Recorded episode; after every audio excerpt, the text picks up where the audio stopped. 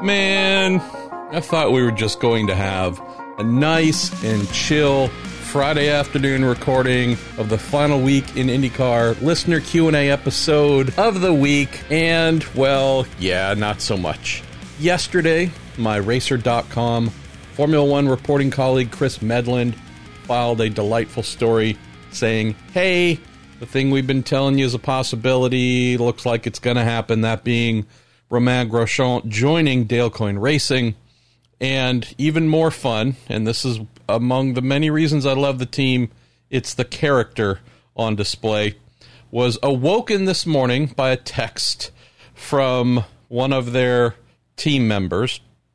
I'll see if I can get permission to say who it is and share it with you here soon. But uh, was awoken by an early morning text from one of the team members responding to a comment left by one of racer.com's fine amazing upstanding commenters where they were taking the team to task a little bit as uh, my friends in england would say taking the piss out of them saying that romain will certainly be disappointed that they probably don't even have an espresso machine at dale coyne racing. So woke up this morning to a series of texts and a video of the team taking uh, a, a, bit of umbrage with that assertion, and they even shot a little video uh, of the espresso machine working just fine in the shop, and then panning up showing the Dale Coyne Racing neon sign. It was just classic passive aggressive, kiss my bleep type response, mixed in with a lot of good humor because they are a well humored team. So good on our friends at Dale Coyne Racing, basically setting the record straight that uh, it wasn't a cheap machine either. It looked like uh, it was it was a pretty good one. Uh, when Romain gets there and needs to get tuned up, they do indeed have the ability to get his little synapses firing with espresso. So that was that, and that was all I was going to mention before getting to our listener Q and A. And then we have this thing that drops that was a surprise, but not a total surprise, of Marco Andretti stepping back and committing at the moment to only the Indy 500. His father, in his quote with the team, suggested that he might do some other races. Uh, he's obviously testing with the team on Monday and Tuesday, is it? I forget whether he's one day or both days, but uh, at Sebring, just posted a story about that this morning on racer.com, all the teams that'll be testing there. And yeah. So, got a question here that opens the show, a new one that just landed from our pal Ryan Terpstra, who I lovingly refer to as the show's spirit vegetable. Um, just mention this before we dive right into Ryan's question. Uh, texted with Marco today, spoke on the good old Tel-O phone with Bryan Herta. Um, yeah, uh, I'm hoping to get Marco here maybe for a catching up with episode. Uh, waiting to hear back if he's up for doing that. But um, yeah, why don't we just get into Ryan's question? Say thank you as always to you all for the great questions you sent in, and also to our amazing three partners, being the Justice Brothers, manufacturers of genuinely fine automotive chemicals and lubricants. Wonderful folks at Cooper Tire. Not only do they make great road products for your street vehicle, but they also happen to shod the entire road to Indy. Cooper Tires. Awesome folks. And then TorontoMotorsports.com. They're going to have a bunch of new Weekend in IndyCar and Weekend Sports Car t shirts, hats, stickers, I believe. I've heard about some other nonsense that they're looking to put together. I tell you, uh, doggy chew toys, I think. If you're a fan of firearms, hey, don't just do regular target practice. Put up some of the crap that has my face on it. Anyways, that's coming thanks to them. Let's get rolling here. I should mention as well, I am sampling something thanks to the Prude. This is a Kentucky Coffee Barrel Stout. Uh, I really had never thought of combining the flavor of coffee with a dark beer, but thanks to our friends at Kentucky Coffee Barrel Stout, uh, they did. And how does it taste? It's actually Lexington Brewing and Distilling Company. Uh, let me take another sip here. Not really sure I taste the coffee. Maybe it's more of a mental thing. Uh, but maybe it'll get me up a little bit because I'm trying not to fall asleep. But, anyways, let's rock and roll here. Little music bed. Yeah, a little bit of music bed. Why? I like that song. Keeping it two years in a row. Uh, Ryan Terpstra says, with the news today of Marco Andretti doing a part time schedule, I, I got to admit, I'm not sure how to phrase the schedule here, by the way, Ryan. There are, what, 17 races, and he's doing one. I don't know if I call one part time. Maybe it's a one off, at least at the moment. He says, Do they make it a full time leader circle entry? Since Marco said, I have the opportunity to race full time if I want. He also says, Second question, do they hire Oliver Askew to fill the void? Well, I would not argue if they did that with Oliver, but uh, I have nothing to share on that subject because I simply don't know. Yeah, so couple things here, and I'm sure there will be some more questions that come in next week about the Marco bits. Been hearing for a little while that they were struggling very heavily to find funding for Marco's entry, full season funding. Is that 100% accurate? 0% accurate. I don't work for the team. I can only tell you I've heard that from more than one source, but wasn't comfortable enough to put that in print, so I didn't. Just sharing this because I'm not claiming it to be accurate, but I do know that there were, hell, I've had conversations with folks uh, who shall remain nameless where they're serious, like, ooh, you know, I hope everything comes together here because it feels like there could be a question mark as to whether it will in time to start the season. In reading the press release, it says that the car is fully funded and ready to go, and Marco could drive it for the whole year, but he chose to step back and just select testing and the Indy 500. We'll assume that that's not total spin, but if you have a vehicle that is fully funded, one that would be doing the entire season, if it weren't for its normal driver saying, I'm only going to do one of the 17, well, to answer your question, Ryan, they would indeed need to have someone in the car the other 16 races for it to be qualified to try and earn a leader circle contract. We know on the subject of finances that Marco's entry was the one and only in the 2020 season that did not earn a leader circle contract by the end of the season. They were not in the top 22, it was 23rd of the full time entries. Therefore, that's a million dollars lost. So, if they want to get back into the good graces of receiving a leader circle, I would say for sure they will need to announce someone is going to be in that car. Now, here's a little bit of fuzziness. I should just state I've asked for some time with Michael Andretti or Rob Edwards. Still waiting to hear back on that. I'm recording this shortly after all this news has happened and the requests have been put in. This is also happening on a Friday, and it's late afternoon, almost end of the day in Indy for most of the folks uh, who'd be processing such things. Um, we know that Marco has driven the number 98. It has 14 different entrants on it. It's Michael Andretti, it's Bryan Herta, it's Marco Andretti, it's Mike Curb, it's the Agajanian family.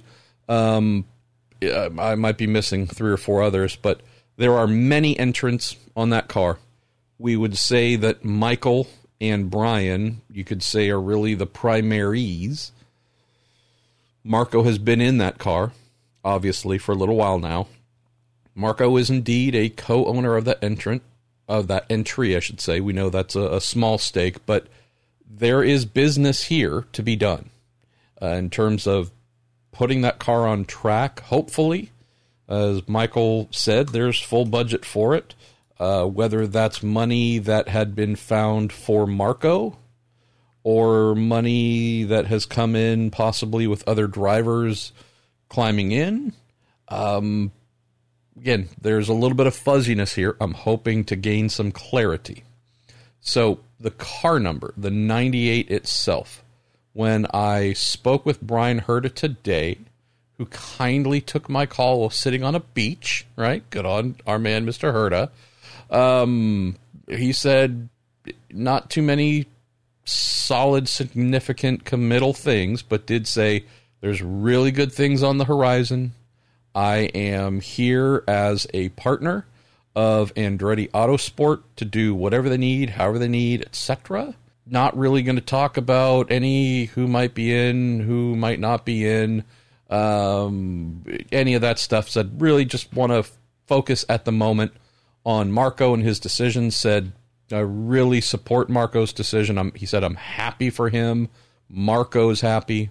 In my uh, communication exchange with Marco today, he said the same thing, and it came across, you know, very genuine uh, about being in a very good place. Some of you know he and I are, are, fairly friendly and, you know, text not all the time, but often enough, and have a pretty good personal feel for one another. And this didn't seem like he was putting on any airs, so it does sound like he's in a very good place with this decision.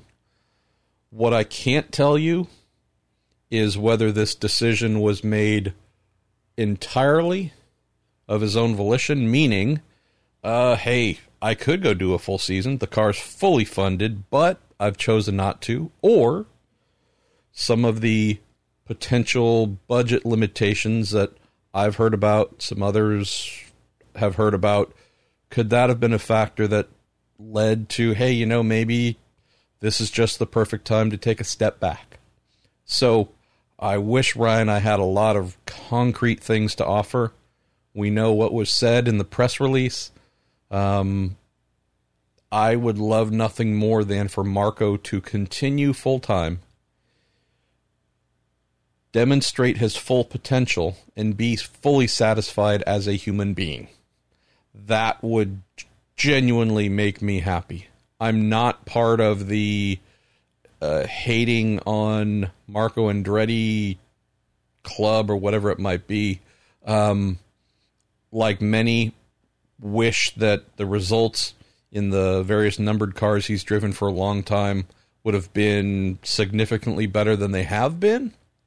But I can just look at the guy and say, I've seen him perform at his peak, uh, seen both of his wins by coincidence seen him do things in a LMP2 sports car that continue to boggle the mind, almost otherworldly. So, uh, been beaten by him while engineering not nearly as good a driver or, or team uh, in Indy Lights. Um, I wish the guy nothing but peace and happiness. Peace being the operative word here of all the things we might attach to Marco over the last 15 years in IndyCar, or I don't know, maybe 10 or 12 in IndyCar, the last 10 or 12, it's probably not an abundance of inner peace. And so I know this isn't about racing and hardcore this, that, and the other, and, you know, racing, racing, racing. This is more touchy feely human stuff. Um, I just look at Marco and say, man, if you have driven Indy cars for 15 years and can walk away from that, going to do a one off, but be at peace with yourself and happy and find greater levels of happiness possibly than you've had as an adult, that right there, friends, that is a victory. We know and knew that Marco, after the first couple of years was never going to be spoken of as the next all conquering Andretti in IndyCar. Um, there's a sadness that I have. Maybe some of you have it as well. Maybe you're a little bit older and have watched Mario race, watched Michael race, and Marco as well, as uh, I've been fortunate to do. The thought of the Andretti name being close to being gone in IndyCar from a driving standpoint, not seeing that name on the side of a cockpit potentially after this year's Indy 500 is done.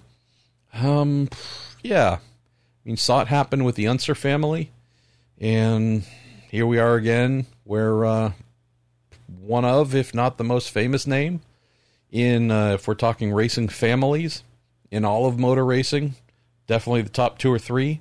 Yeah, it's a little weird to think that we might be at that point where that changes. So I don't know what's going to happen in the Andretti, Herta, Andretti, etc., etc. entry. Uh, I do know that Bryan said the number 98, that is Marco's. Does that suggest that you can change car numbers? The entry is still the base thing. The number itself, I don't believe IndyCar cares too much about it being changed, but could there very well be a case of, you know, uh, a different number being used? Is this something where Hinch would indeed be slotting into this full season entry and the air quote 98 that Marco drives at the Speedway is just an extra car?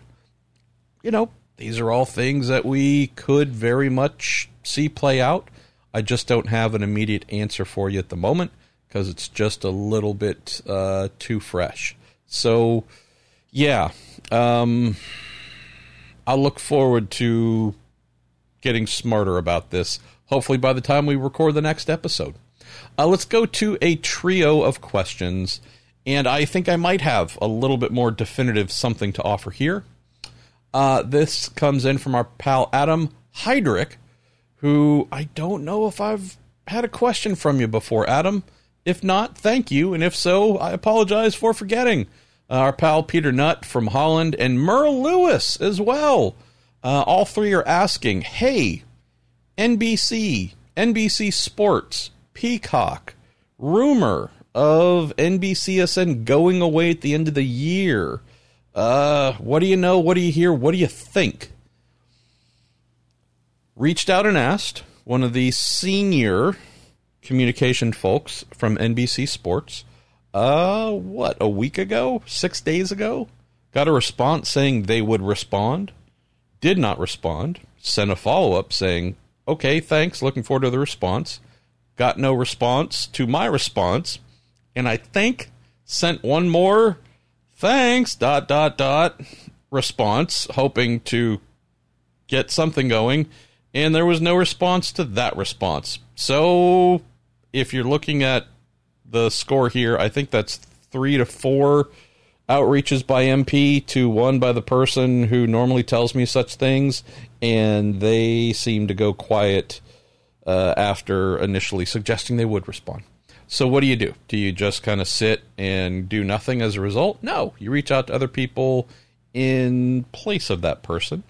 And I, yes, have heard from very smart people. What does that mean? Uh, they would know that they are expecting 2021 NBCSN cable outlet to be the last year uh, of their series to be broadcast on it and are preparing for all streaming Peacock in 2022 in place of those NBCSN dates for the series that have some big NBC blocks and NBCSN in this early time of strategery.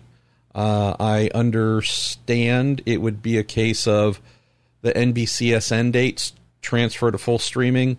The big NBC would not. Those are obviously the big generators in terms of ratings. Bit of a bigger question here as well to not really delve much into today, but we've been saying for a little while, myself and uh, I'm sure many others, that the traditional Nielsen ratings that are used as the gold standard by sponsors uh, to attach value. Aha, you got a blank point blank rating. It had this many households in it. That is good. That is bad. Uh, we're going to establish how much money we're going to give you for the season based on, in part, the television television reach and audience all through uh, this Nielsen rating, you know, true television type number. We've known for a while that this is going to have to change. because as many of us, I think, by now have switched over to a life that is by and large almost entirely streamed or pretty close to everything being streamed, you know, whether it is the Peacock or Hulu or Netflix, Amazon Prime, etc., etc., HBO Max, like you run down the list and I just share on the home front here.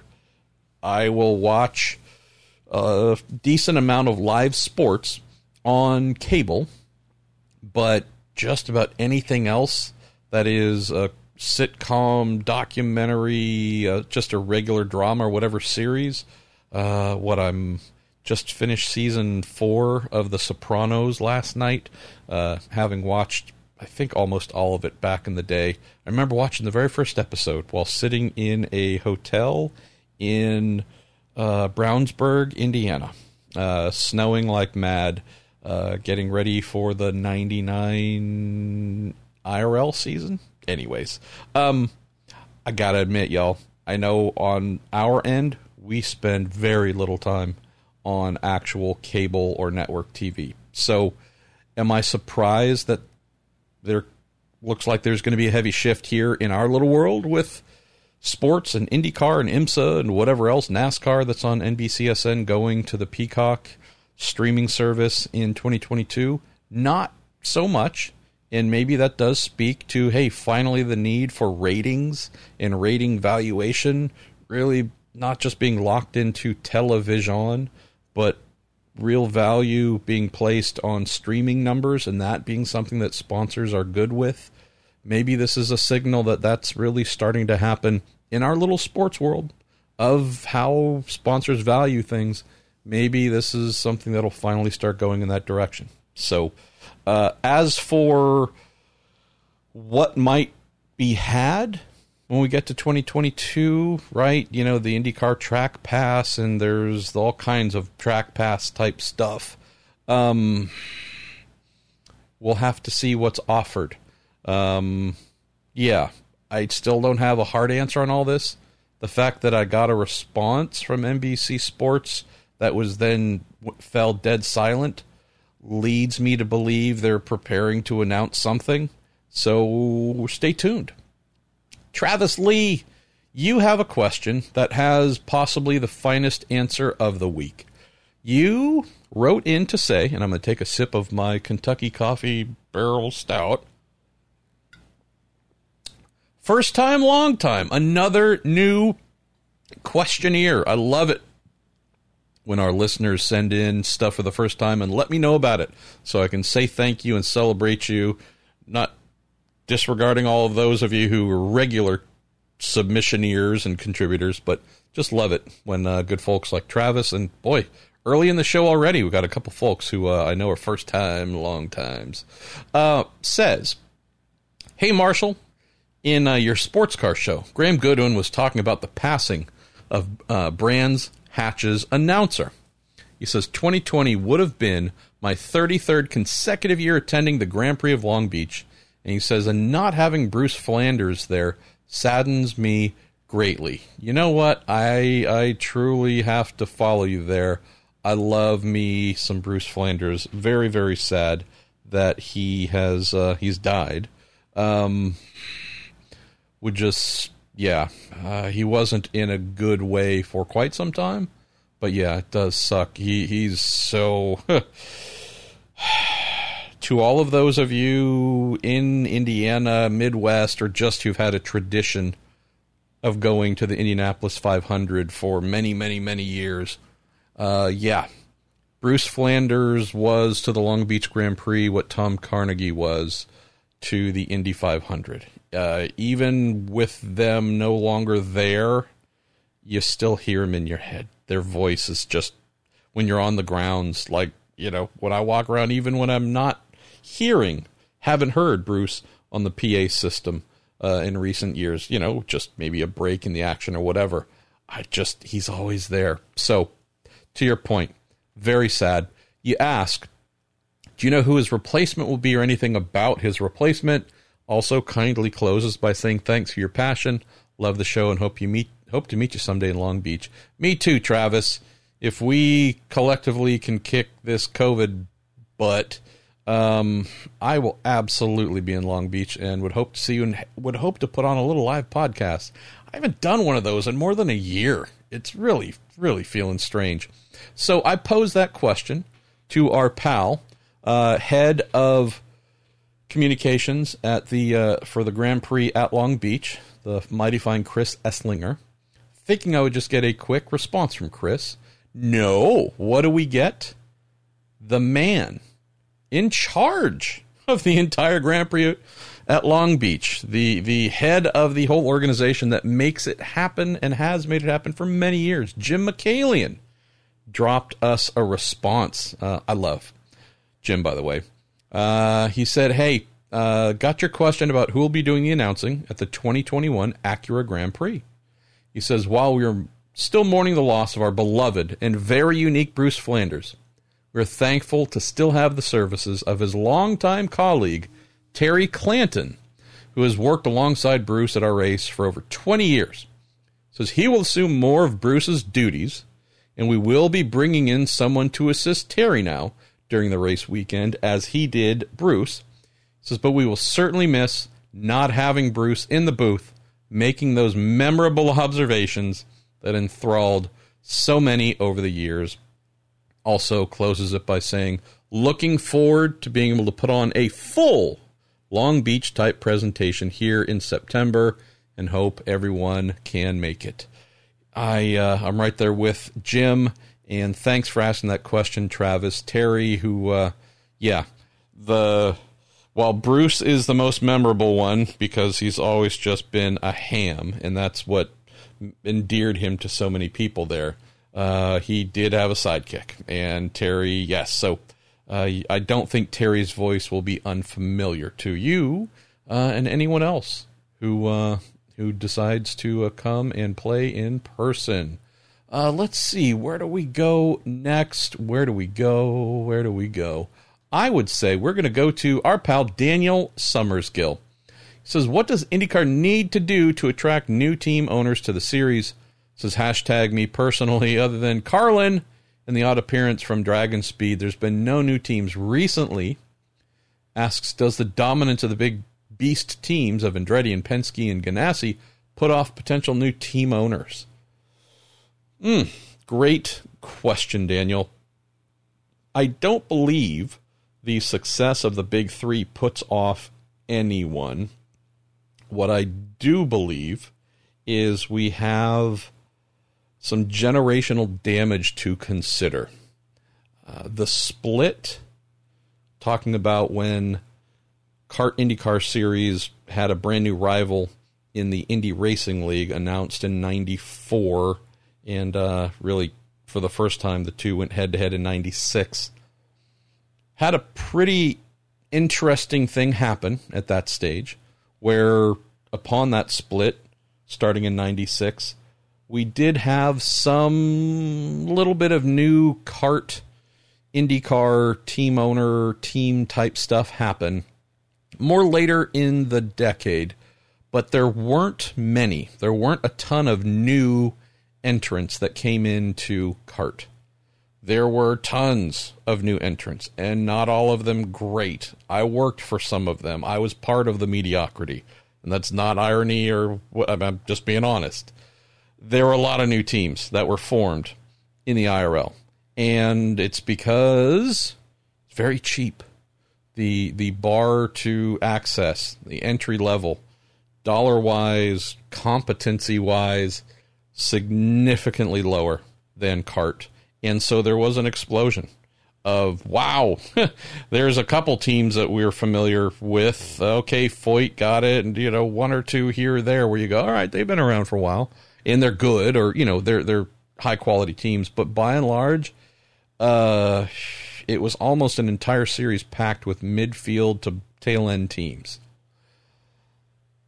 Cost was the real thing that made it easy to get in. And so you had a lot of people who loved IndyCar racing for the first time said, Whoa, huh, I could really never do this properly in CART, so I haven't even tried. But I love it. I'm a businessman, businesswoman, my son, daughter, whomever is involved, hey, w- this is now achievable financially and equipment wise. It's all pretty simple. It's nothing too high tech.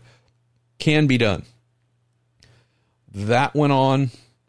Things started getting a little bit weird in the 2000s, Daniel, where there were really, well, we had a couple more new teams come in under the Champ Car banner. Still wasn't a lot of boomer growth there whatsoever had a lot of those teams move over to the IRL. And somewhere in this kind of early 2000s, mid, late 2000s, it's a bit of a weird thing that happened. And this is the heart of the answer that I can offer as I see it. And it's the people that made up that core desire to become a team owner, to build, to buy, to co own, to whatever, whatever. Always tons of those people uh, involved. Just amazing. Where where things really took a big hit is those people, the ones who didn't just love it but wanted to be in at the ground level a team with their name on it or their business name, their whatever, started to dry up, brother. And that's that's the hard place we've been at for a while.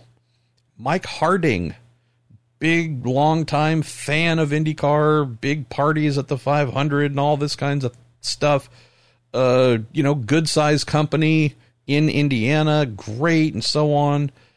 Hey, Ah, I've decided now after all these years, I want to become an IndyCar team owner. Okay, great. Seriously, it's amazing. You, people like you, Mike Harding, are freaking unicorns. Like, you just don't even exist anymore, it seems like almost. Said he wanted to do two cars initially. And, oh, yeah, didn't really happen. And struggled to get through the first season as a one car operation. And the costs were scary. The ability to find sponsorship, five, six million a year. Yeah, hard, scary. Uh, that's been the tale. Not enough people who love IndyCar to the point of wanting to be involved not enough folks with enough money sitting in their trust funds or offshore accounts in the Cayman Islands or whatever it is, CEO of big company, whatever.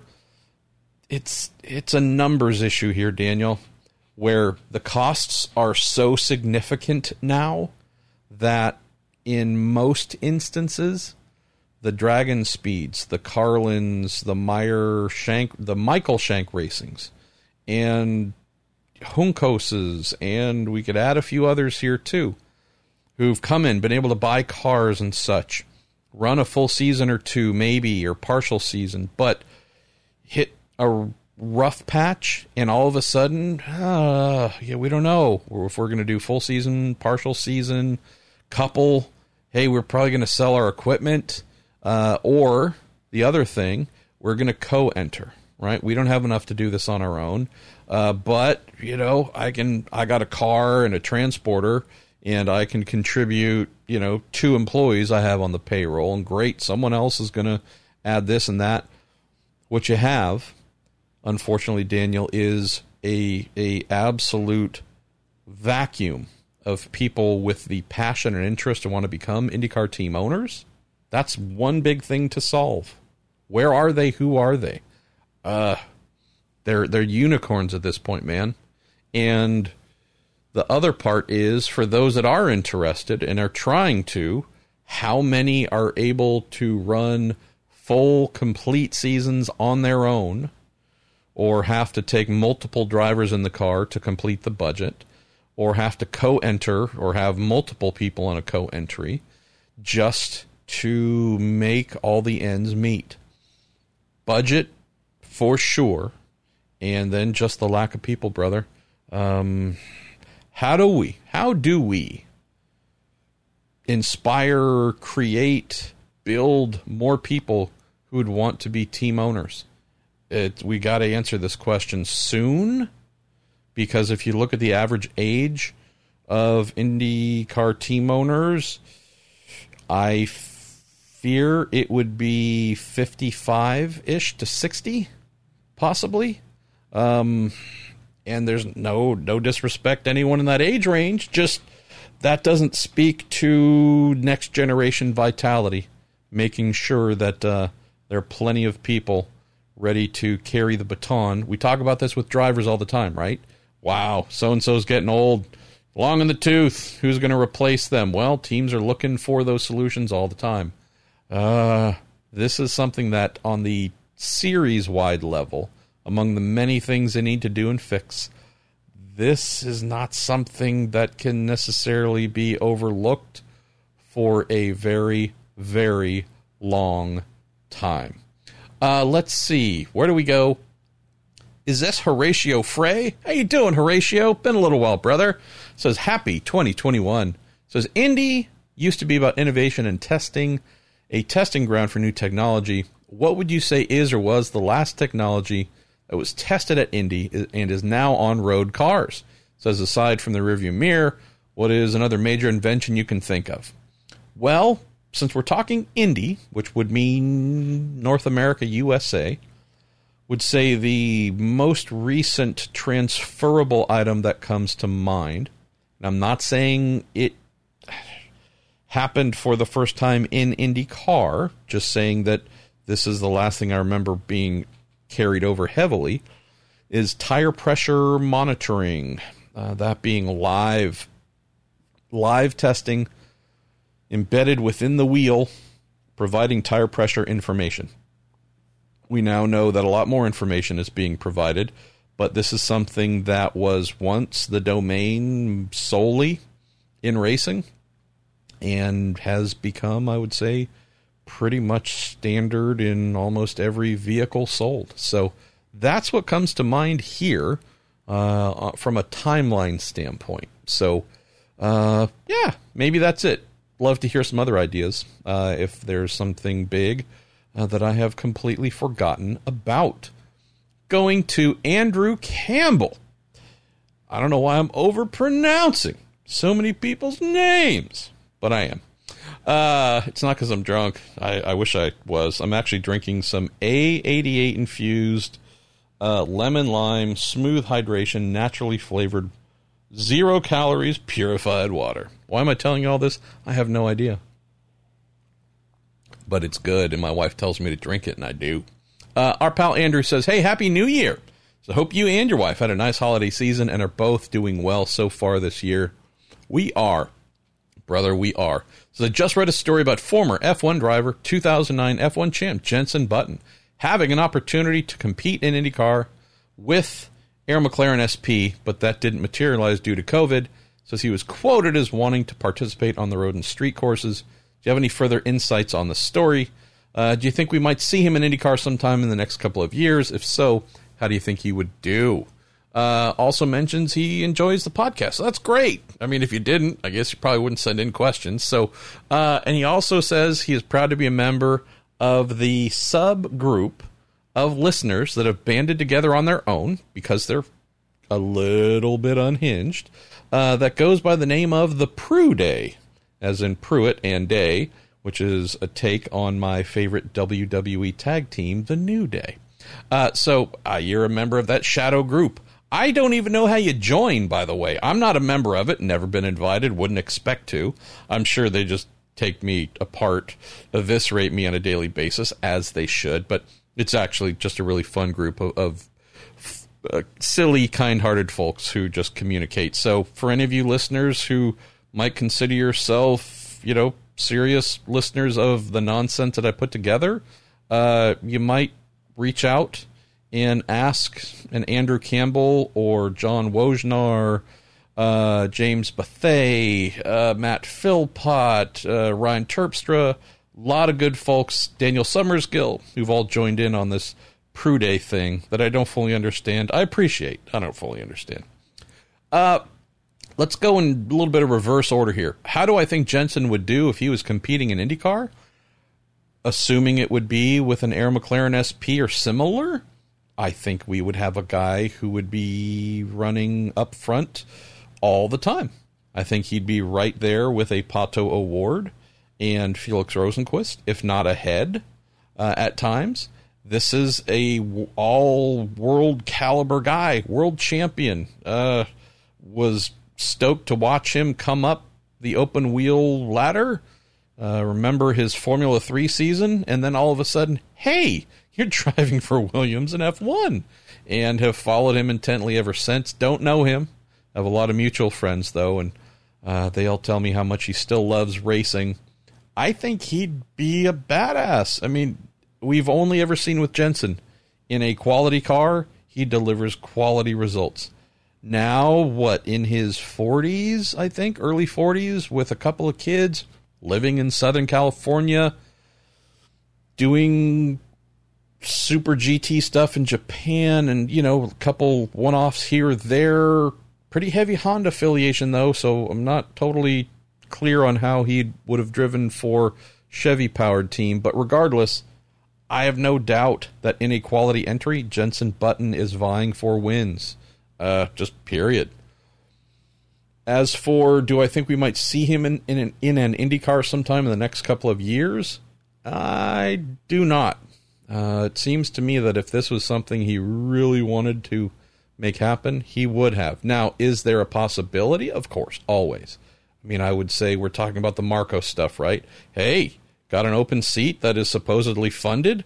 Uh, how about a legend, you know, legendary member of the the Honda family how about you uh, finally make his dreams come true? That would be pretty amazing, wouldn't you say? Wink, wink. Not nudge, nudge. Whatever else. Boy, I need to drink more beer. Maybe it'll straighten my brain out. Um, I think that'd be pretty awesome. As for anything else, I just again, this is something, Andrew, that IndyCar's a commitment.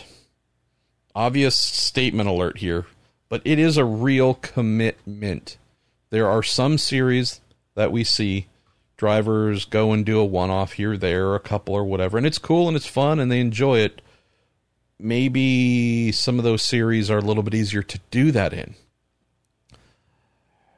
This IndyCar stuff outside of the Indy 500, right? Indy 500 is a thing where you have enough track time where you can, you know, get up to speed and, and handle yourself. But it's not easy, as we have seen with guest appearances, for a driver to just show up on a road or street course and be right there. This is a hey, I got to put in a lot of training. I need to build a lot of upper body muscle, I a lot of muscle endurance that no other form of racing demands of me. Um, I've got to do that, and then I've got to test as much as I can. I've got to do everything because this is not one of those forms of racing where you can show up and just be good on a lark. It really does separate those who have been almost, you know, crazy insane in their preparation and those who haven't, most likely because they just haven't had time. So, love to see it. Hard to see it happen, though, unless maybe, who knows? Andretti? Hmm? Uh, another sip of beer here. Vincent 1701. Though this is a fun one. You always send in stuff, Vincent, that's just, uh, you know, it's never smooth. It, there, it's a, it's always a barb or two on the hook. And I think I like that.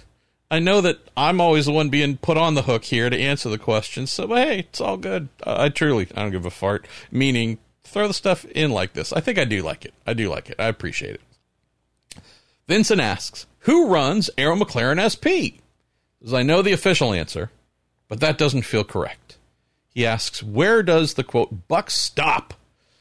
And here's a here we I'm going to say it because you wrote it, but I, I hate this phrase. At the end of the day. Uh, well, since you didn't say who or what the quote official answer is, um, I'm not sure exactly how to answer to therefore compare and contrast to what you know the official answer to be. So here's a couple things I can share. If we're talking the true day to day making the team happen. And I'm talking the team, not the business that is Arrow McLaren SP, but the actual competition team. That would be Taylor Kiel and the good Taylor Kiel. Someone who, boy, uh, in a situation where his talents and the full talent of the team could be expressed last season uh, with his elevation to general manager. Uh, boy, that guy did really good work. If we're talking about the above Taylor level, well, so official answers would be the, what I think you're alluding to here. Um, that would be obviously the S, the P, and although it's not included in initial form, the B, that would be Sam Schmidt, Ric Peterson, Zak Brown. You know that part. Um, I know that there's a sensitivity to make sure that everyone is given their due respect. And just sharing here, why not? Uh, sometimes if I'm doing a story about something and I say, oh, hey, I'll call that person of the leadership and ask them a question. Uh, and they give me a fine answer. I sometimes find that there's some blowback that I didn't ask someone else, or that there might have been disrespect perceived where there really was none. Here's what I can tell you. Back in 2001, which for the umpteenth time was my final year working in IndyCar, working as a IndyCar crew member. That also happened to be the very first year of Sam Schmidt Motorsports, SSM. That is known today as Arrow McLaren SP. The guy that started it, the guy that founded it, the guy that made the cars appear and the engines appear and the tires and the everything else. That guy's name, Sam Schmidt. He has a long, decent term partner in the exceptionally fine person that is Ric Peterson. Those two own the team outright. If I am talking about who, quote, runs it, right? Who's the boss of if someone has to make a hard decision at the highest level, who is that person? Only thing I know is that person to be Sam Schmidt. Not saying Ric Peterson isn't right there with an equal vote and all so it's not diminishing Ric's role by any means, but Rick also has other businesses that he owns and runs. This is, oh, I guess Sam does too with his uh, spinal cord uh, injury rehabilitation facilities. But this is truly Sam's biggest and longest term business. Uh, you have McLaren that has invested into the team, brings money to the team, partners with the team, but does not own, as I am told, a zillionth of a percent of the team. So if we're talking a tiebreaker uh, of who really truly uh, is the, the the buck stoppage, I would have to suggest that that is Sam Schmidt. Matt Philpott oh, I already outed you as one of the Prue Day members. I'm sorry, dude. Uh, maybe if you take one of the T's off the end of your last name, no one will notice. Just Matt Philpott with a single T, not two. says Marshall. Word has come out that McLaren is looking at joining Formula E within the next year or so. Should this worry IndyCar fans about their interest in remaining involved with our sport? No, none, zero. Would say the only thing that I know of that might be at risk to discuss with our pal Graham Goodwin on the week in sports cars is McLaren's move into LMDH uh, in IMSA in 2023, IMSA or WEC. But no, uh, they're loving their time in IndyCar. This market's huge for the McLaren automobile brand. It's a different side of the business, right? The McLaren racing part is what is really uh, stuck in here in IndyCar, but there's just a lot of knock on benefits that I would say probably not coming at what we would consider a significant annual expense. Uh, Tim Falkowitz says, "Hey Marshall." Tim, by the way, puts together our Q and A list every week for me. Thank you, Tim. Says I've watched IndyCar tech inspections at the track, but really have no idea what they're checking on the cars. Can you shed some light on what is involved during each of the tech inspections? Well, they do a number of things. Uh, we're talking weight, for example. They will do minimum weight for sure to make sure that a car is not running below weight. Uh, a lot of dimensional checks. Uh, if we're talking about length and width and height maximums, those are all checked. We have cars that are by and large spec. So there are serial number checks. There's just, again, genuine, hey, the wing can only be this long, and it sure does look like it's made by Dallara, and it sure does have, uh, you know, all the identifying marks saying that it's from Dallara, but we're still going to make sure that it fits within that slot, within that template uh, for cord and span and all those things. So a lot of those things. Um, weight bearing as well is an interesting one. Uh, you have an expectation that all things on the car are rigid and solid, knowing that an Indy car is very much an aerodynamic creature. There are certainly some benefits to be had. Uh, if the floor was to sag a little bit here or there, some things that you would expect to be fully tightened, but you know, I may or may not throughout my career. I'm not saying IndyCar, but you know, been in a series where there could be some benefit where leaving something a slight bit loose and letting some parts flex or move in key areas where they would be of value. It's been done, so that'll take place. Um, I would say the the vast majority of what you see happening is confirming that the car in front of them is indeed an Indy car, meaning all the things on it that are allowed, uh, that are required to be, you know, this part, that part. You can do this to this thing, but you can't do that to the other. It's looking and making sure that things aren't modified in the ways that they shouldn't be. So, I would say, if I wanted to apply a mindset to things, if we were to go back in time to some years, early years in particular, of the IRL, where there were multiple chassis suppliers, you know, handful of engine suppliers, but there was a decent amount of customization allowed. A lot of a technical inspection was not so much just confirming that this whole car is all full of the spec parts it's supposed to be. It was okay, uh, this is a real technical inspection, not a spec parts inventory. And let's make sure that in the areas where you can play or that are different, you haven't really ventured off the reservation. Go to CART when there's four or five different chassis and engines from everyone, and the cars were damn near wide open to do whatever you want.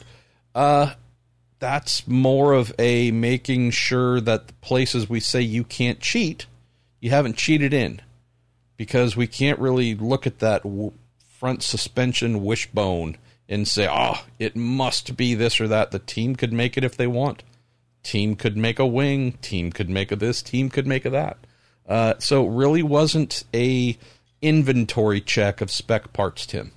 Uh, it was definitely more of a man. We said you could only do so much of this and we got to make sure you didn't go over um, or look for the way you tried to cheat and circumvent.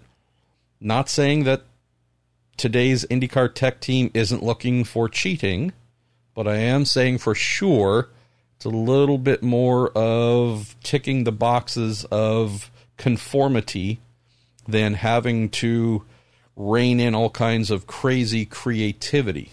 So I don't. Uh, hopefully that answers the question, but yeah, um, it, it's a job that is necessary and is performed, but I would not say something that is as much of a kind of ID channel, um, you know, murder police detective type thing, where boy, everyone's looking at your car trying to find the areas where you are cheating and doing crazy stuff.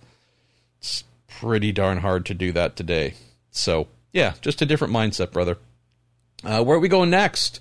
We're going to Tim Glass I love this question, by the way, Tim. Uh, you ask, as I scroll up because I scrolled too far because I'm dumb. Uh, IndyCar teams have looked to the DTM in the past. Do you know if anyone has considered Rene Rast? He says, I think he's the best driver not in open wheel racing at the moment. Rene having won a lot of DTM titles in a row. Uh, also, Audi LMP1 Le Mans driver, genuine, awesome, awesome guy. Mazda, part of their DPI program. When you say IndyCar teams have looked, I wouldn't. I don't know if I would say teams. Uh, I might be forgetting someone, but really, uh, Robert Wickens is the only one to come from the DTM to IndyCar, as in kind of talent spotting. There have been others who have done DTM, right? Obviously, Dario Franchitti came to IndyCar from the DTM, but that was more of a Mercedes career placement thing than Carl Hogan looking to the DTM. I know our pal Christmas Dinner, aka Christmas Danner, DTM pass came over, but again, he'd been a Formula One driver for a long time. Just saying, I'm not, you know, being a little pedantic, I guess, but I'd say Robert's the only one that really stands out to me as a, ooh, there's that guy in the DTM. We should really consider whether we could have him. Uh, that comes to mind. Rene, I would say for sure, could be very special. Does 80% of the IndyCar paddock have any idea that Rene Rast is a human being and exists on the planet? Eh, probably not. so that might be the issue here he has been a factory driver, uh, Audi being the one he's been with for a long time. Uh, he's been a factory guy for a while. Those tend not to be the ones that stand out for you know an independent IndyCar team to say, "Ooh, let me go see if I can grab that guy," because of a factory affiliation. But there's also just a general lack of profile for Rene. I've known him for I don't know ten years, probably maybe a little longer.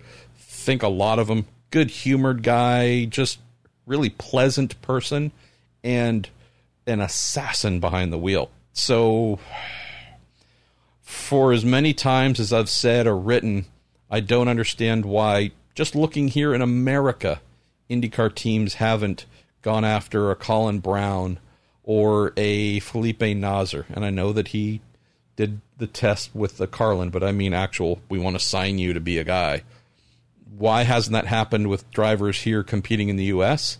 I love this this mention, Tim, and I'd probably put Rene on that equally as high a list of like, I don't know why y'all are sleeping on him. You know, he's not young. What I don't know what he is, early mid thirties, something like that. Been around for a long time, but he's very crazy experienced. So that's the thing. I think folks would be shocked at how good he is, knowing how few people truly understand he's a human being and he's alive and he's a champion and a badass. Uh, another sip of beer. David Piles. I think you sent this one in once or twice, buddy. I'm sorry. It's taken a little while if that's the case. says MP, I'm curious about the career tra- trajectory. I'm not even drunk, but I'm just keeping it in. Career trajectory of Sage Karam. At one time, he seemed to be, like Oliver Askew, Colton Herta, Pato O'Ward, a sure thing, winning nearly everything on the road to Indy. He was even getting runs with Ganassi and was leading the race in Pocono uh, when he crashed in 2015. Uh, sadly, you know that story. So since that moment, it seems Karam's career stalled out. I've always wondered if people held him responsible in some way for Wilson's death, not directly but indirectly. It just seems like all his career momentum ended that day. I may be reading more into this, but it seems uh, like it's just something I've really always been curious about. And he says, Hope all is well with you and your wife. Interesting, David. Interesting topic here. I have been a fan of the kid referred to over the I'm over the Speedway public address system by I forget who as Cage Serum. Been a big Cage Serum fan for a while. Love him. Bold, brash, American, right? Reminds me of uh, a PJ Jones and, and a lot of young bucks that were badasses and had swagger. And I know that that has not endeared him to everyone. I tend to like that because it's a rarity. I love seeing it since it's not a common thing. And so with him, always really loved that aspect about him. Will say this, I've said it before, so it's not nothing brand new. Maybe it will be perceived as uh, blasphemous. I don't know. But his Indy Lights Championship, the title that he won in 2014, he did win the championship. I watched him perform at most of the rounds that year, maybe all of them, I don't know, but witnessed that season, saw Sage do his thing, uh, would say that he performed incredibly well in 2014 in Indy Lights. Uh, the thing that I would say really stood out, though, is of all the Indy Lights champions uh, in and around that time or era, 2013, I apologize, I should say his title was Sam Schmidt's team. Um, won, you know, three, two, three races, was on the podium an absolute ton in 2013. Uh, it just did not stand out to me as the deepest season for championship attainment. Uh, he beat Gabby Chavez by a slim, slimish margin. Uh, off the top of my head, he won certainly won more races than Gabby, but Gabby was, you know, uh, maybe even more consistent, right? I mean, Gabby was really strong throughout the year. Um, but really, what stood out to me the most and with Gabby being a teammate of his as well. I mean, the Schmidt team was the dominant team, no doubt about that. So, kind of like today, we're in Andretti Autosport. Of course, I'd love to see, and congratulations, Sting Ray Robb, for signing and staying with our pal Ricardo Juncos and Indy Lights and the HMD GRG team and all the other teams and, and kids that are going to be running in Indy Lights. I seriously hope it's a knockdown, drag out battle to the very end. But if a Andretti Autosport driver doesn't win, I'll be very surprised because that team has just been head and shoulders above the rest. In this era, Schmidt Indy Lights program was the knockdown, drag out winner, clear best, head and shoulders above everybody. Um, that year, I what I think Munoz, I think Carlos Munoz finished third or so. Hawk Jack Hawksworth, who did not have a great year, um, finished fourth, I believe. And there are some other good drivers behind them. Uh, kid who I really wish is now a team owner with his Turn 3 Motorsports Road to Indy team, but kid who I really wish had been able to continue up to IndyCar, that being Peter Dempsey. I know that he was there. Zach Veach was that his first year of Indy Lights. There are a couple other kids in it, right? But if we're talking full season, full time, you name it, it was it was thin, and I just remember the main takeaway that I had was, "Hey, congratulations, you have won the Indy Lights Championship." I am not coming away with a feeling like and you're going straight to IndyCar and going to kick serious ass as a result. So I'm sure plenty will disagree with me, but I did not look at Sage's Indy Lights title. I mean, just being straight up honest with you, David. I didn't look at his championship year in Indy Lights as some sort of whoa, huge achievement. Um, really, obviously, he beat Gabby by a slim margin.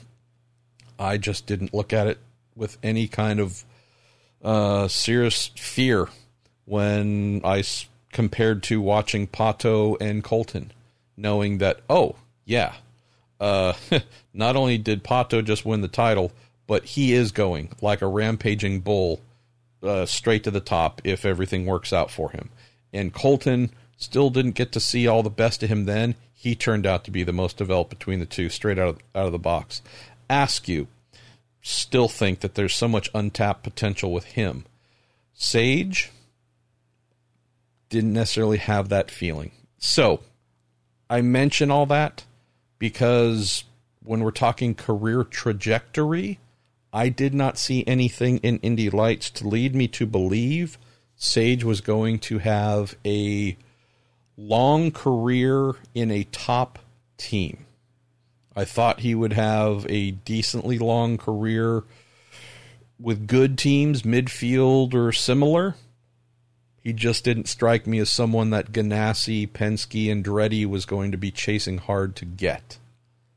Thankfully, uh, Gary Peterson, AFS Racing, automatic fire sprinkler, uh, great sponsor in Indy Lights, great sponsor on Junior Open Wheel for decades. Did a deal with Chip, brought his car there, uh, split yearish between his driver, Gary's driver, Sebastian Saavedra in 2015, and uh, Sage. I thought Sage really did show uh, more than I expected. And I ate my words a little bit, seeing him really, I thought, perform at a higher level than was expected. We know for sure that uh, on the uh, couple of the ovals, uh, what he had that podium in Iowa. I seem to recall he was running super well at Fontana, had a good finish there. He showed some real moxie. Would say that at a lot of the other events, the non oval events, I don't know if he really stood out too much. And from there, you know, Pocono obviously ended in a very sad manner. And to close off the topic, I don't know of anyone who truly held anything against Sage in a it's your fault kind of way. You know, his crash looked so kind of dumb, and I don't mean dumb in a in a critical way against him, but just like, you know, all right, it's just kind of a dumb, meaningless crash. There's no, you know, look, n- nothing spectacular, nothing egregious. Oh my God, what is wrong with you? You know, it's just one of those dumb crashes you see uh, two, three, four, five, ten times on a super speedway race, and yet we know we know what happened. I don't know of anybody that truly looks at him uh, in that capacity, and if they do, uh, they should be ashamed of themselves because the kid certainly didn't try and harm anybody. Um, I can tell you, it still doesn't sit well with him. It'll sit better as time goes on. That's what time does. But this isn't something he really wants to talk about too much. This this hurts, and yeah. So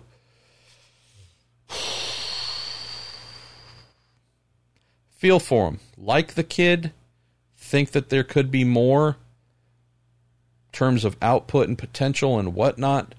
But he's also been thrown into this cycle here, David, to maybe toss in the one greater thing to consider, which is why I just don't foresee this improving for him, and that is he did what 10 or so races i don't remember the exact number but he did a, you know a little bit more than a than a half season for sure uh, in 2015 with Ganassi. Good team right? Um, but since then it's been more or less one-offs. Um, once a year at Indy for sure with the Dreyer Reinbold team. Love that team. And I know that what he stood in for one race I think with Carlin in 2019. Dreyer Reinbold decided, hey, we're going to try and do more than just Indy. We're going to do a handful of races, you know, two, three, four races um, surrounding the 500. Great, did that. But, you know, uh, like I said about Jenson coming into IndyCar, you don't come in with a lot of time off and without really being up to speed and succeed. And, you know, just being blunt, they were terrible. They were completely uncompetitive the entire time. There was nothing there at all. And it's not because they're bad or incompetent or anything like that. Just, hey, they haven't done anything outside of the big two and a half mile oval for many, many, many years. So, what does all that mean? Well, it's actually nothing that I'm trying to get at in terms of Dreyer Reinbold racing. Uh, they could, they could absolutely, with the right personnel, um, who have all the latest tricks and know how to get everything out of uh, this chassis could be running higher. But as a driver who does one race a year, two races a year, there comes a point where your youth is abandoned, your development is abandoned. Um, I'm not saying this specific to Sage, just saying this in in a mindset that you might consider. If you do one race a year, talking IndyCar, if Sage happens to do some other stuff, that's great. But if you do one IndyCar race a year, and when you're done, you've got 50 ish weeks until you get to do it again, it effectively becomes a vacation. It becomes the break from your norm. Your norm is 50 weeks of not being a race car driver.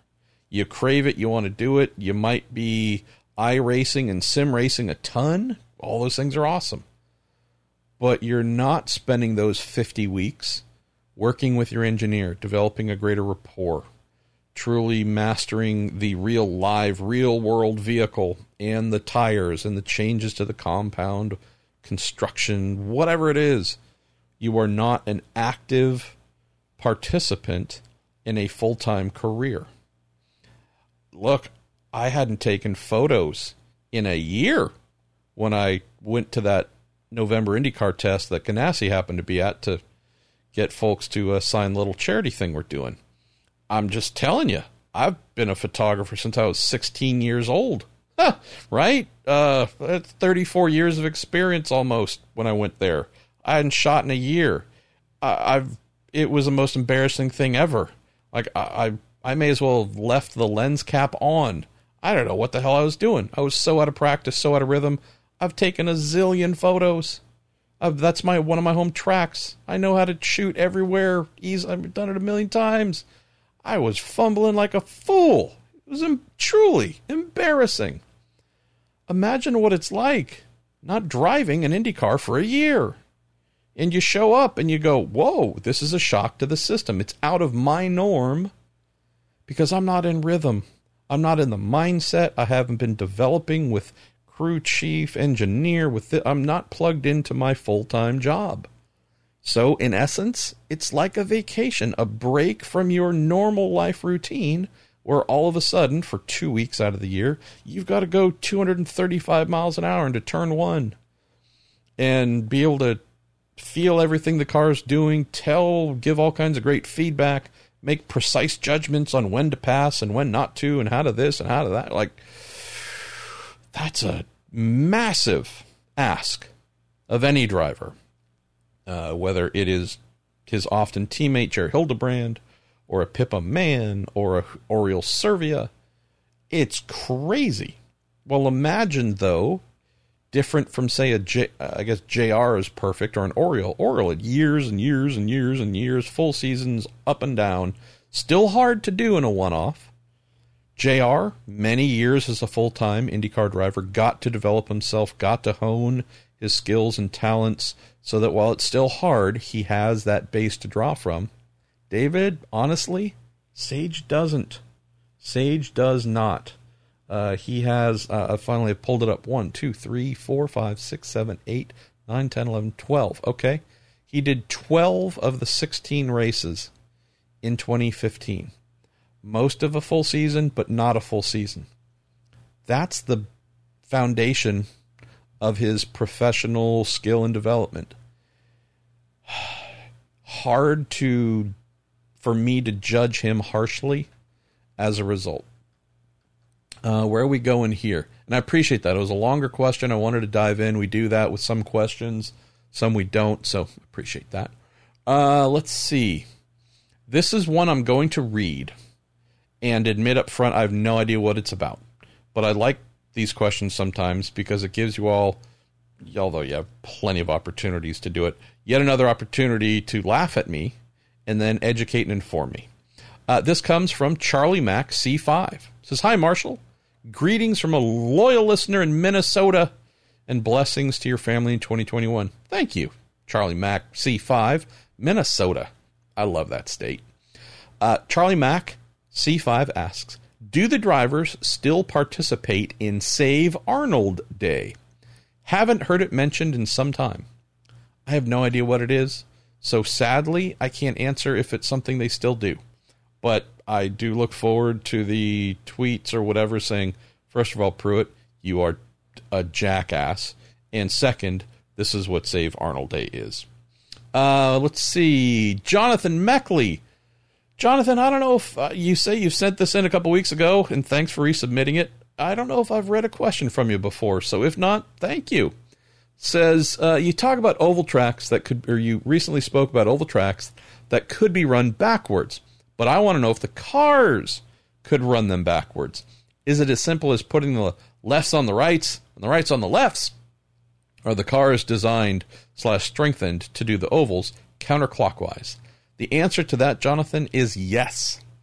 They are not built to only go left when it's time to oval race, because since the vast number of events on the calendar are road and street courses where they have to go left and right, there's no real way they could design the car and outfit it with components that uh, were only capable of excelling in one direction. So in this instance, no, uh, the cars could absolutely uh, do counterclockwise if needed. Uh, obviously, setups would just look the inverse of what they normally do.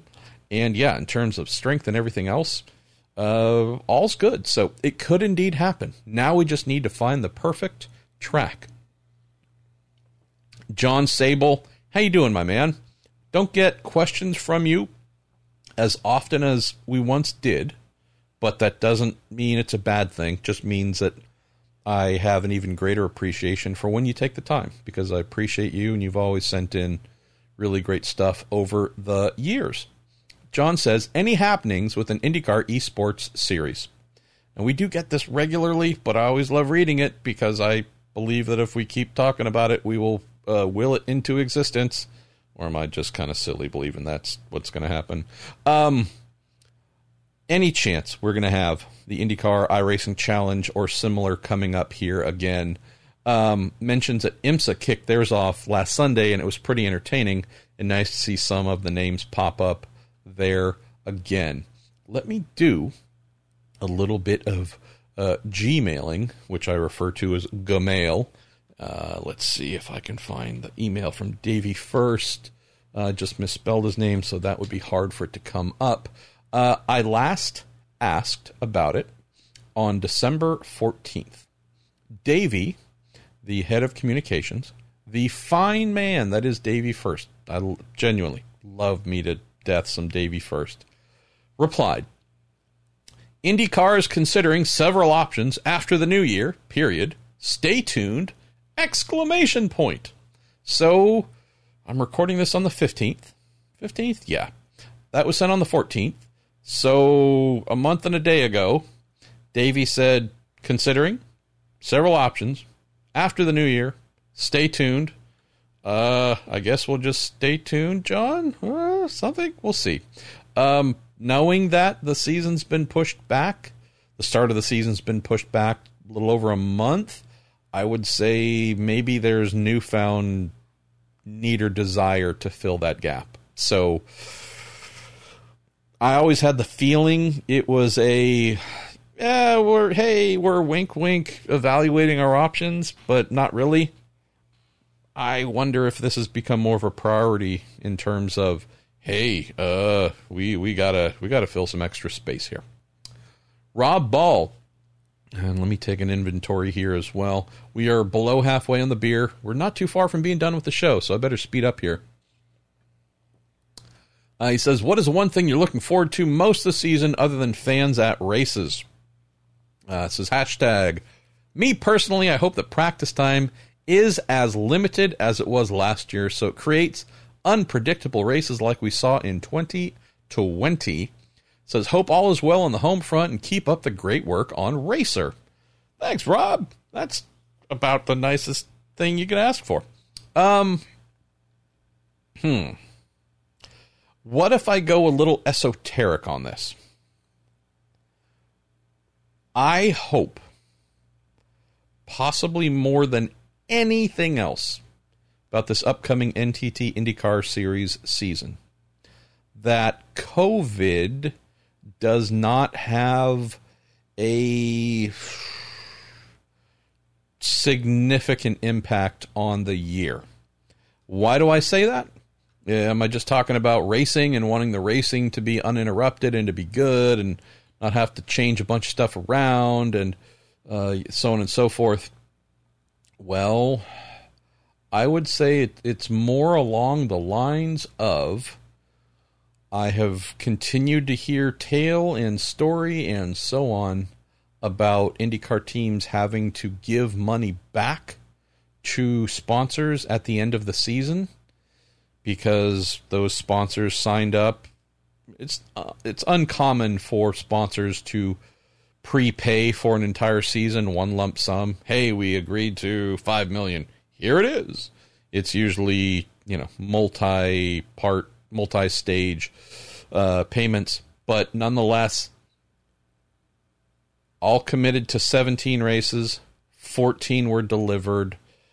Uh, I've heard many, many stories uh, about teams having to give money back, do some sort of something where their good standing financially, peace and happiness in financial land is definitely jeopardized a wee bit. And I don't know if teams could afford to do that again and stay afloat. So I know it's not really an obvious thing. Hey, I really want to see Graham Rahal win a race uh, for the first time in a while, or whatever else. The thing I really hope is that since we do know COVID's affected the season already, uh, we're on our third schedule already. I just hope that we don't necessarily lose the total number of races originally announced because that would indeed cause the same thing to happen again uh, with teams having to send back money or just be told, hey, we're not going to make that less payment or two because, you know, that's how we're going to settle the score. Um, I don't know if very many teams could really and truly withstand that. So, all right, uh, where are we going here? We have one, two, three, four questions left. Um, wow, all right. So Sasha Khan, 24 from Reddit. First of all, thank you. Uh, do appreciate you sending this in. Uh, I'm just doing a word count. Your question, in terms of words, uh, is one fifth of all the words submitted for the entire show. So that's a lot.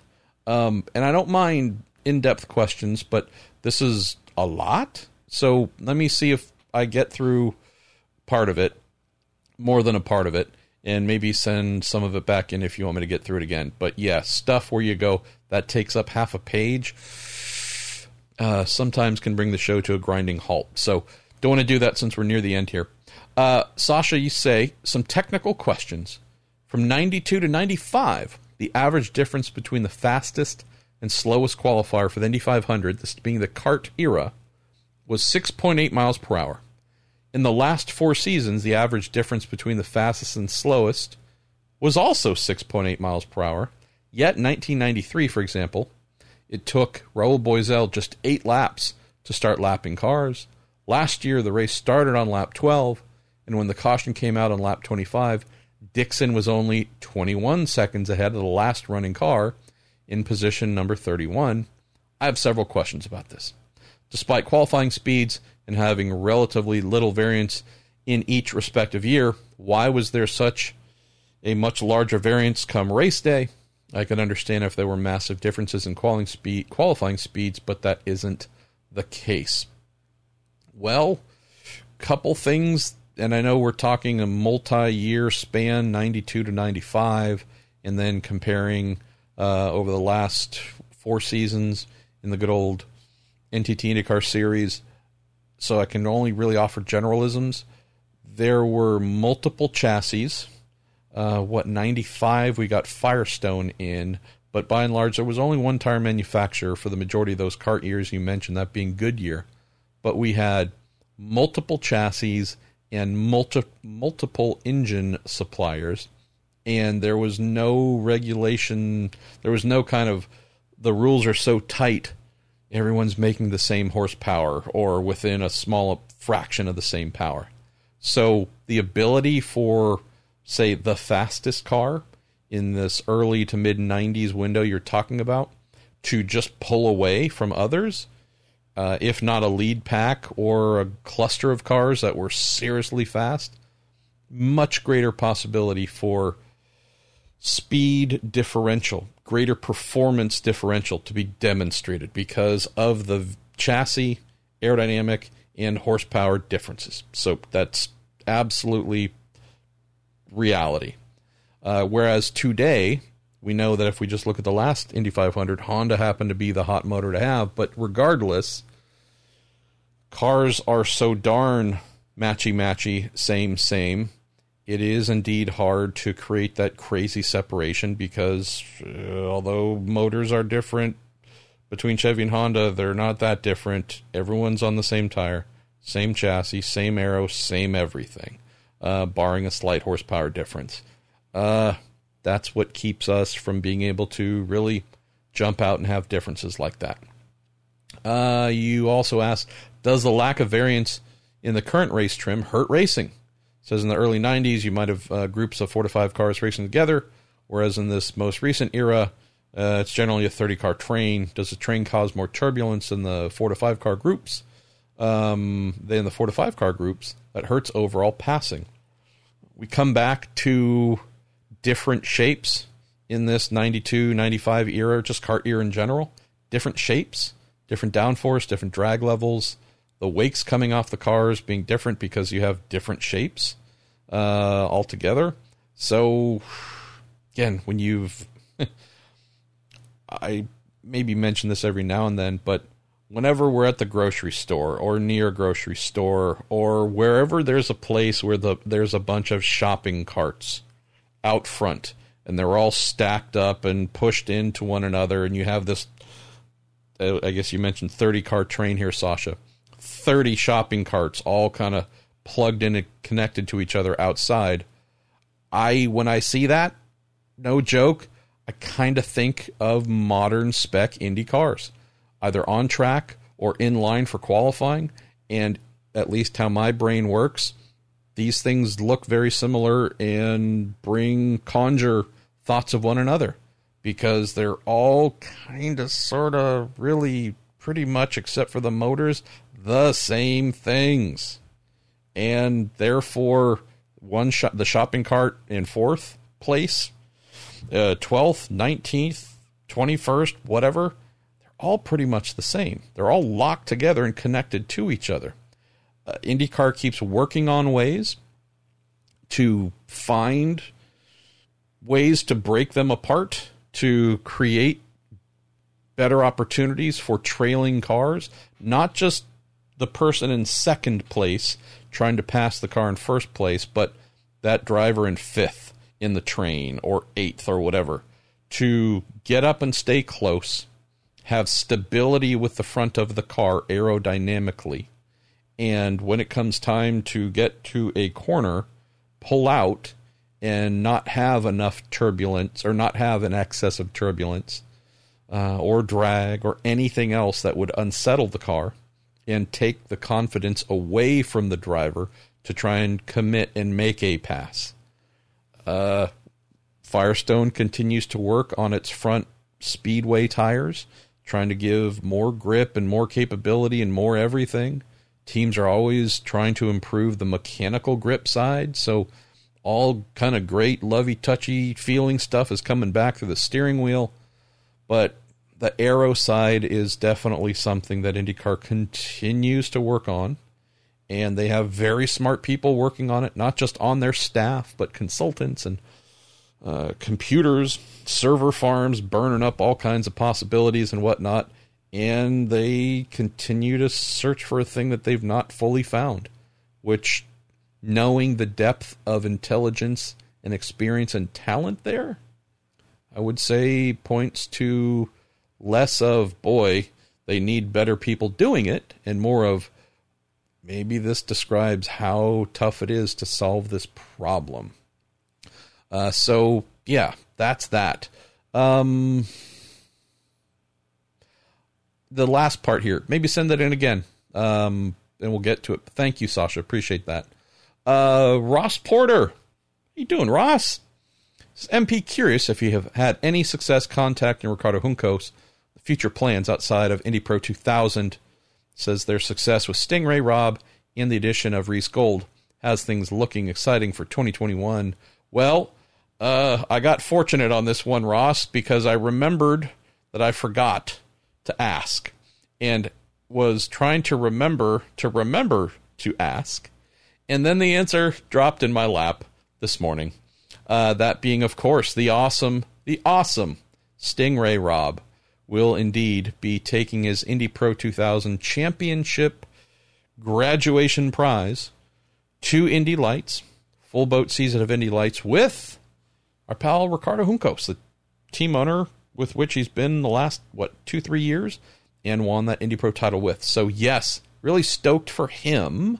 Um, next time I speak with young man Mr. Robb, I will also inquire if he's trying to branch out and do some other things too. Because, boy, it wasn't really a thing for quite a while. We're seeing a lot more road to Indy significant grade talent try and add in sports car racing uh, before they get to IndyCar and to develop multiple streams of employment, experience, you name it. Really hope we get to see our pal, young Mr. Robb, uh, maybe adding uh, a lot of IMSA racing to his calendar here as he works his way up towards IndyCar. Uh, we have two questions to go. And where are we on the clock? We're in good shape. Look at that. Jason Hatfield. How you doing, Jason? Says with the new season now not starting until mid to late April, and if it results in eyeballs being up on the TV throughout the season, that IndyCar could look at condensing the schedule, maybe permanently. Could this be something IndyCar just does? It says, I know that would uh, be a hard ask for the crews. It says, hashtag me personally, I'd rather have it um, like this uh, than having, say, a month gap as it was originally going to be with St. Petersburg in early March, and then round two at Barber Motorsports Park in the middle of April. Yeah, the hey, we're going to do something in St. Pete, but a long while before we go and do something else is it is a little weird.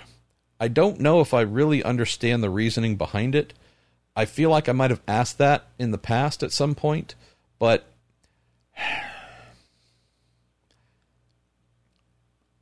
I hear what you're saying about the compressing the schedule, and I'd rather have it be kind of a rapid fire thing from an entertainment standpoint.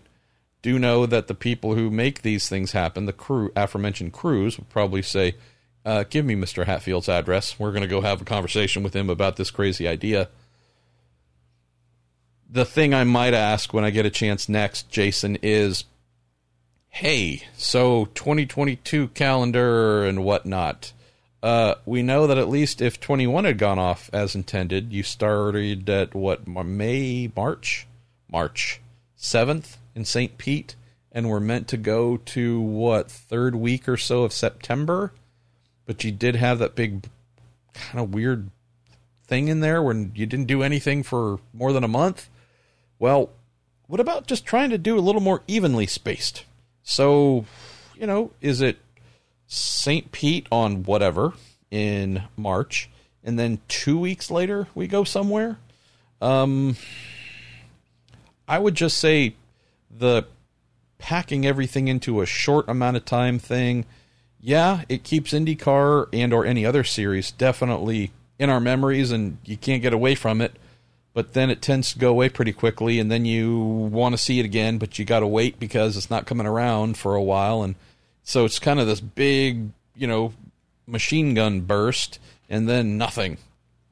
Um, I just wonder, Jason, if a how about pacing? How about the cadence of things? Where look, about every two weeks you're going to get an IndyCar race for seven months or whatever the amount of time is. But let's, I would say, maybe focus on that. Uh, if that could happen, I'd be a pretty happy guy. Uh, we're going to close the show with uh, Are you the president of the Prue Day? John Wojnar, aka John Ranjow. Uh, do you have a question I might need answered, but you shouldn't because I'm not a member of the Prude. But is there a hierarchy? Have you given each other titles? What is in the Prude cabinet? Where does Lance Snyder sit? Is he even inside? I don't know. Is he on the roof? Do you, do you have cabinet appointees? What's the voting process like? How long is your term?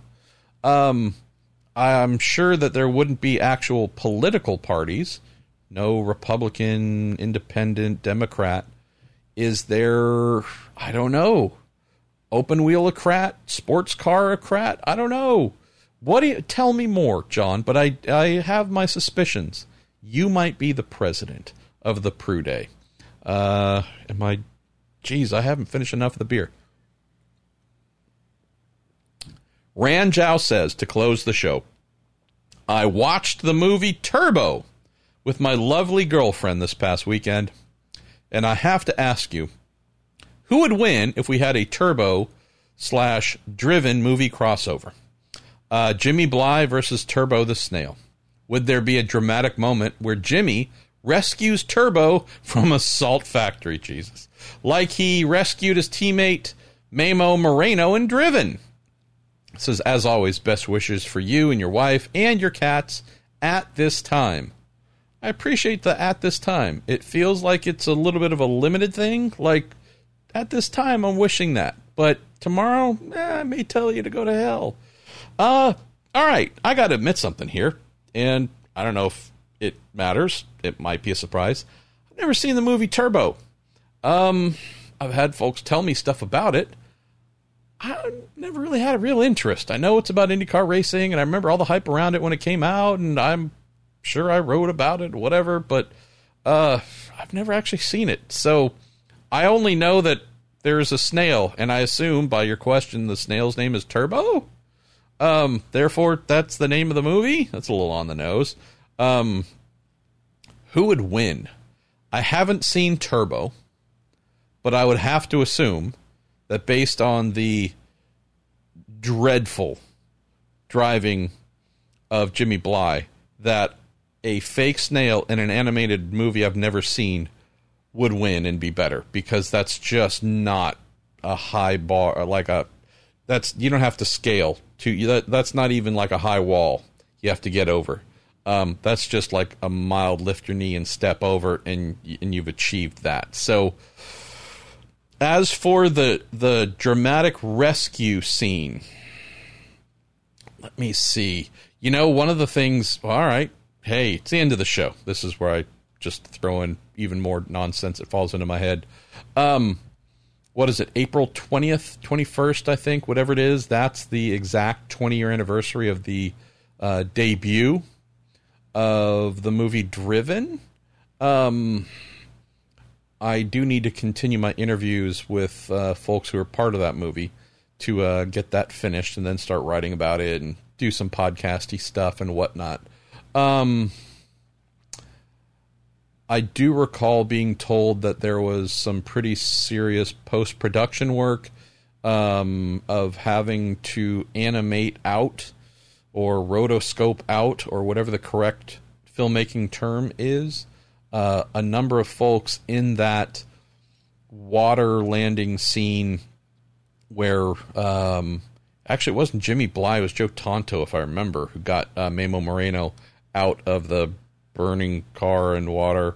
Um, but yeah, uh, Stallone, as I was told by one of the folks I've interviewed already, was complaining and pissing and moaning so much about it being so cold that he was starting to freeze and lock up a little bit, and there were kind of EMTs and whatever firefighters and whatever around him to try and help him, and you know, uh, all that kind of stuff. Whereas in the movie, he looks like he's Hercules and you know the superhero type guy, but they actually had to uh, go in and remove him from or the uh, support people helping him to make him look really super awesome. Um, I found that pretty pretty funny. Um, I think that's the answer. I don't know about the rescue part. Um, knowing what has happened in the years since Driven came out, John, knowing that the actor who played Jimmy Bly whose name I'm genuinely forgetting right now, um, was accused of some pretty disgusting Me Too movement style offense stuff, offenses that would fall into the Me Too category. Movie set stuff I read about alleged exposing his boy parts to one of the actresses uh, when she walked into his trailer, however that happened. Um, yeah, uh, I can't say if that's true or not because I wasn't there and I only read it on the internet. But uh, I do know that the guy who played Jimmy Bly, if there's a kind of disgraced actor category of a dude who it sounds like played himself and lost a career from being super creeptastic guy who should know better to not do that because lots of men, actors, producers in Hollywood were losing their lives because of such things at this time. I think the guy who played Jimmy Bly should have known that, probably, Mr. Ranjow. So maybe the reason I mention all that, maybe Turbo the Snail actually in this new crossover saves the actor who played Jimmy Bly's career gets him into some form of a rehabilitation facility, behavioral rehabilitation, accountability, sensibility rehabilitation, something. That doesn't sound like a good movie though, does it? Like animated snail takes guy who lost his shit and sounds like i I'm using air quote alleged quadruple scumbag, uh, kind of get his stuff together. So maybe he could play Jimmy Bly again in a crossover. Maybe that's a a reality series before the crossover. How exactly an animated snail named Turbo does that in a reality show? You know, uh, I'm not sure if I've thought this all the way through, but that's what comes to mind. Why? Well, I'm hopped up on, I don't know, about nine and a half ounces of a 12 ounce Kentucky Coffee Barrel Stout. So we're done for the week. We're done. I am more than positive that next week's show will indeed have more Marco Andretti questions. I don't know if I'll have more answers, but I will try. We have IndyCar testing for two days at St. St. Pete Shore or Sebring. Uh, going to try and do some good interviews with the drivers when they're done there. Um, what else can I tell you here? I don't know, but I do appreciate you, and I do know that uh, I am planning, although I don't know who it is, to have our first IndyCar Week Weekend IndyCar guest show of the new year next week with somebody.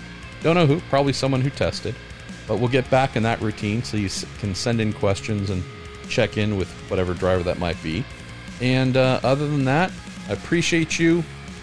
Appreciate Cooper Tires, the Justice Brothers, TorontoMotorsports.com, and my simply incredible, incredible wife who lets me do this show and lets me be a part of your family. And I will speak to y'all next week.